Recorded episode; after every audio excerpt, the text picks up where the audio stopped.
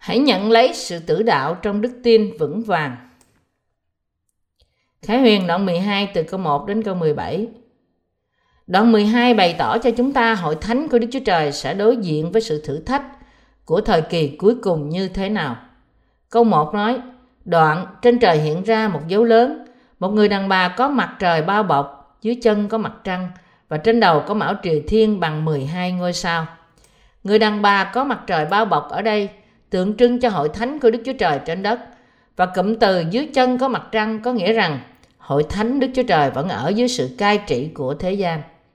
Điều này nói với chúng ta rằng hội thánh của Đức Chúa Trời trên đất này và các tín đồ thuộc về hội thánh sẽ quy vinh hiển cho Đức Chúa Trời bởi sự tử chịu tử đạo.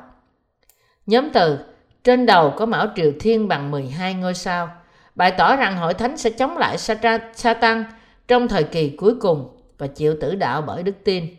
Như lời Đức Chúa Trời nói với chúng ta, hội thánh của Đức Chúa Trời chắc chắn sẽ khải hoàn. Mặc dù để hủy hoại đức tin của chúng ta, Sa-tan sẽ đe dọa chúng ta với đủ mọi cách, khiến chúng ta khổ sở, hành hại chúng ta và thậm chí lấy đi sự sống của chúng ta. Nhưng chúng ta sẽ vẫn bảo vệ đức tin của chúng ta và chịu tử đạo cách công chính. Cho dù lấy đi sự sống của chúng ta, chúng ta vẫn sẽ bảo vệ đức tin của chúng ta và chịu tử đạo cách công chính. Đây là sự chiến thắng trong đức tin. Trong hội thánh đầu tiên, nhiều tín đồ trước chúng ta cũng chịu tử đạo. Sự tử đạo này không đến bởi sức mạnh của chúng ta, nhưng bởi Đức Thánh Linh là đấng ngự trong lòng chúng ta. Từ cụm từ, một người đàn bà có mặt trời bao bọc. Người đàn bà ở đây tượng trưng cho hội thánh Đức Chúa Trời. Và người đàn bà này có mặt trời bao bọc có nghĩa rằng hội thánh của Đức Chúa Trời sẽ bị thử thách cách nặng nề. Ngay cả trong giữa những sự thử thách đáng sợ, các tín đồ vẫn sẽ bảo vệ đức tin của họ cách kiên cường và không bao giờ đầu hàng Sa-tan. Tại sao? Bởi vì Đức Thánh Linh trong lòng họ sẽ khiến họ đứng lên và chống lại Sa-tan và sẽ ban cho họ đức tin không bao giờ đầu hàng bất cứ sự đe dọa hay bắt bớ nào, ngay cả khi nguy hiểm đến tính mạng của họ. Cũng vậy, vì những người đã đặt đức tin của họ nơi nước thiên đàng, tin nơi lời Đức Chúa Trời phán bảo họ rằng những tai họa của bảy ống loa sẽ sớm kết thúc và tai họa bảy cái bát được nối tiếp sẽ xóa sạch trái đất, nên họ không bao giờ đầu hàng trước Sa-tan. Những người biết và tin rằng một thế giới tốt đẹp hơn sẽ không chờ đợi họ nếu họ đầu hàng Sa-tan, không bao giờ có thể cúi đầu trước hắn. Tai họa bảy cái bát sẽ được đổ xuống trên Antichrist và những người đi theo hắn sẽ nhẫn tâm nuốt sống họ không ngừng. Các tín đồ mà biết mọi sự về những tai họa này, một trăm phần trăm họ sẽ không bao giờ quăng bỏ đức tin của họ vì bị đe dọa. Vì Đức Thánh Linh sẽ làm việc trong lòng họ. Đức Thánh Linh ngự trong chúng ta sẽ ban cho chúng ta sức mạnh để chống lại Sa-tan, chiến thắng hắn và chịu tử đạo. Khi tai họa ống loa thứ tư qua đi và tai họa của ống loa thứ năm và thứ sáu đến, thì sự tử đạo sẽ đến với chúng ta. Những người bảo vệ đức tin của họ và chịu tử đạo chỉ là những người được tái sanh bởi nước và Thánh Linh. Khi tai họa của ống loa thứ bảy đổ xuống, thì Đức Chúa Trời sẽ cho phép Antichrist thống trị toàn cả thế giới trong một thời gian. Biết rằng quyền lực của hắn chỉ tồn tại trong một thời gian ngắn, đầy tớ của Sa-tan, Antichrist sẽ bắt bớ những ai phục vụ Đức Chúa Giê-xu Christ như là Chúa của họ. Vì thế, hắn đem bao nhiêu người mà hắn có thể đem theo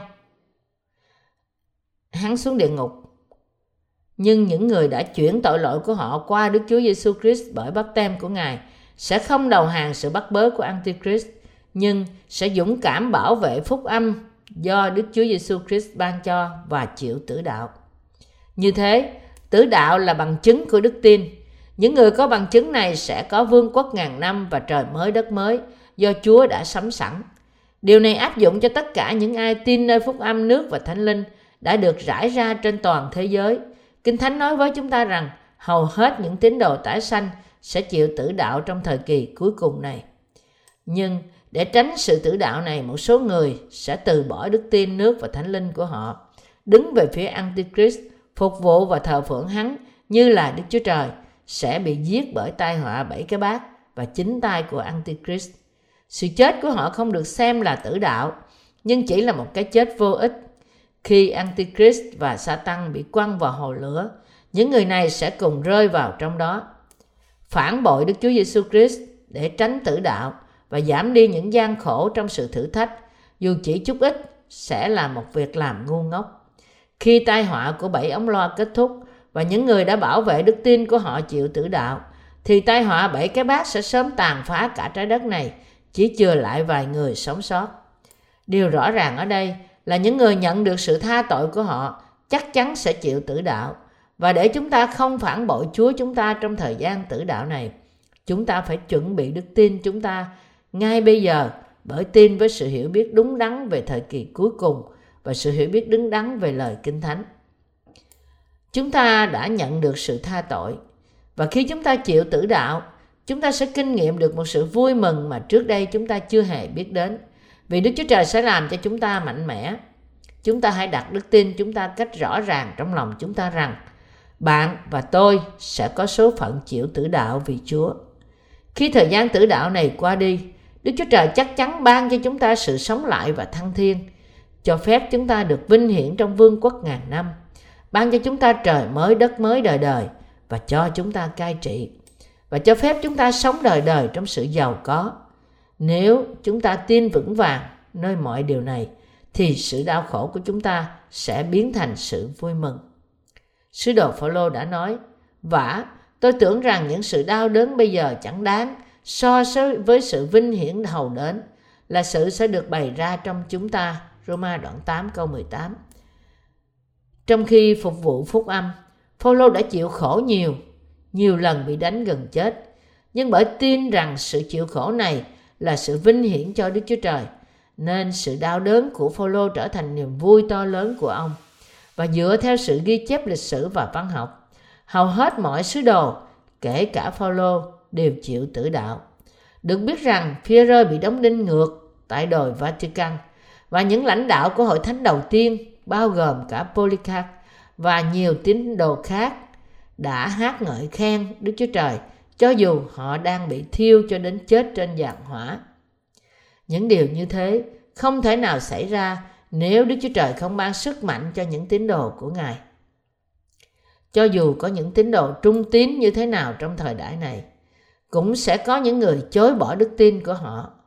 Origen, một nhà học thuyết rất được những nhà thần học ngày nay kính trọng, là người đã nghe phúc âm trực tiếp từ những sứ đồ. Nhưng khi thời đại, thời gian tử đạo của ông đến, ông đã chạy trốn khỏi nó, nên ông đã được sống cho dù những tín hữu của ông đã chịu tử đạo. Điều này đã không xảy ra nếu ông không chối bỏ mọi thứ mà Chúa Giêsu đã làm cho ông. Vì thế, Origen trở thành đại diện của những người chối bỏ Chúa Giêsu. Nhưng bất chấp sự phản bội của ông, những nhà thần học ngày nay đặt ông ở nơi rất cao trong vòng những nhà thần học nổi tiếng nhất. Tại sao Origen chạy trốn khỏi sự tử đạo trong khi những tín đồ khác nhận chịu nó? Không phải vì ông yếu đuối trong khi những sứ đồ tử đạo khác mạnh mẽ.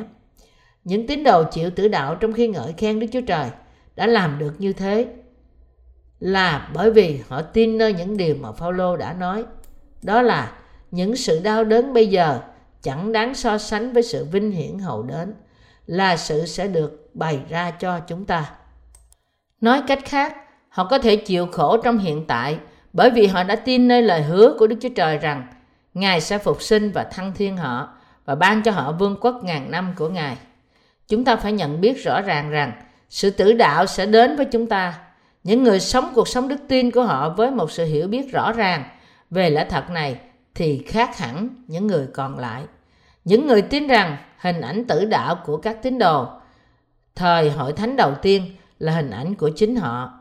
Họ có thể có một đời sống đức tin mạnh mẽ, trang nghiêm và vững vàng, vì mọi lời Kinh Thánh sẽ là câu chuyện của chính họ. Họ luôn luôn sống với đức tin, có thể chịu tử đạo. Đó là họ sống bởi luôn luôn tin rằng sau sự tử đạo của họ, Đức Chúa Trời sẽ ban cho họ sự phục sinh, thăng thiên và trời mới đất mới mà Ngài đã dự định và sắm sẵn trước cho họ. Những người tin nơi điều này luôn luôn có thể sống một cuộc sống đức tin vững vàng, vì họ biết rằng đức tin của họ chuẩn bị cho họ sự cuối cùng, khi họ có thể chết trong lúc ca ngợi Đức Chúa Trời. Và bởi vì điều này không phải chỉ đơn giản là một học thuyết, nhưng là một đức tin chính thức. Những người không hoàn toàn tin nơi lời này và phúc âm thật sẽ là những người trước nhất bán rẻ chúng ta cho Antichrist. Đây là tại sao một khi bạn và tôi nhận ra rằng chúng ta sẽ chịu tử đạo, thì anh chị em của chúng ta trong hội thánh Đức Chúa Trời là những người có cùng đức tin với chúng ta và sẽ ở với chúng ta đời đời, vô cùng quan trọng đối với chúng ta. Những đầy tớ của Đức Chúa Trời, dân sự và hội thánh Ngài, tất cả đều quý trọng đối với chúng ta. Những tín đồ của hội thánh đầu tiên đã có một đức tin sốt sắng và rõ ràng hơn chúng ta.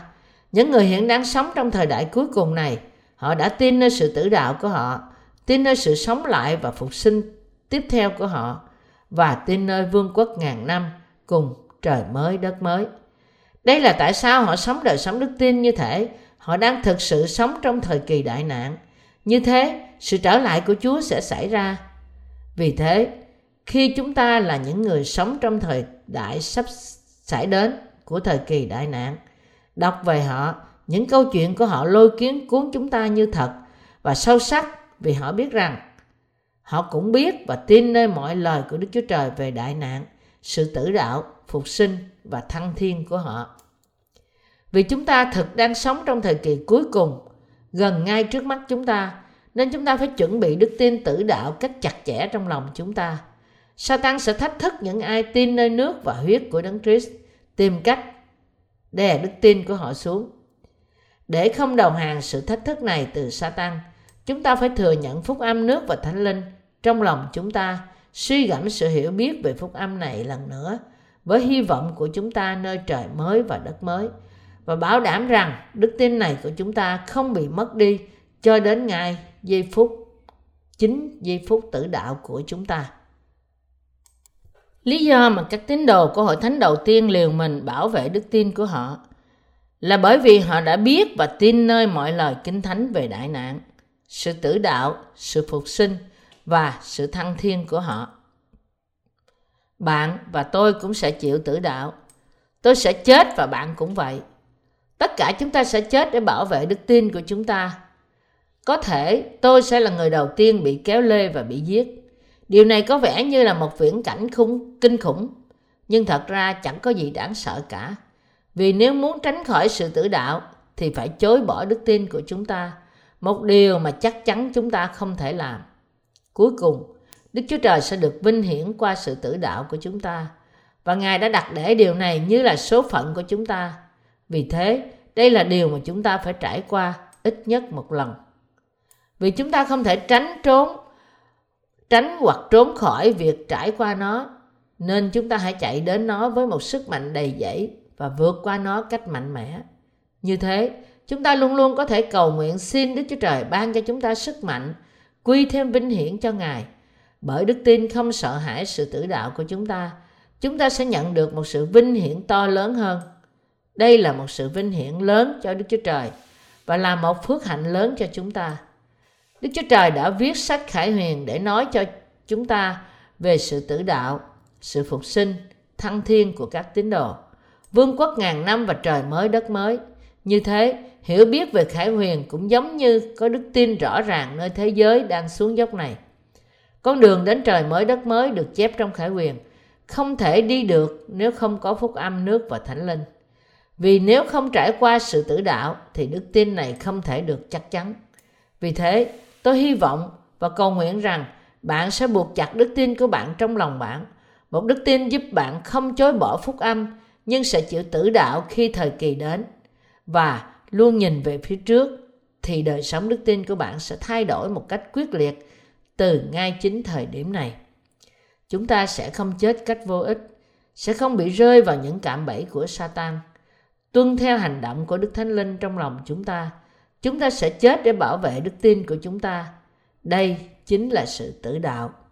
Ngày tử đạo của chúng ta chắc chắn sẽ đến, nhưng chúng ta không sợ điều đó, vì chúng ta biết rằng mặc dù thân thể của chúng ta sẽ bị Satan giết hại, nhưng Đức Chúa Trời sẽ sớm khiến chúng ta sống lại trong thân thể mới vinh quang.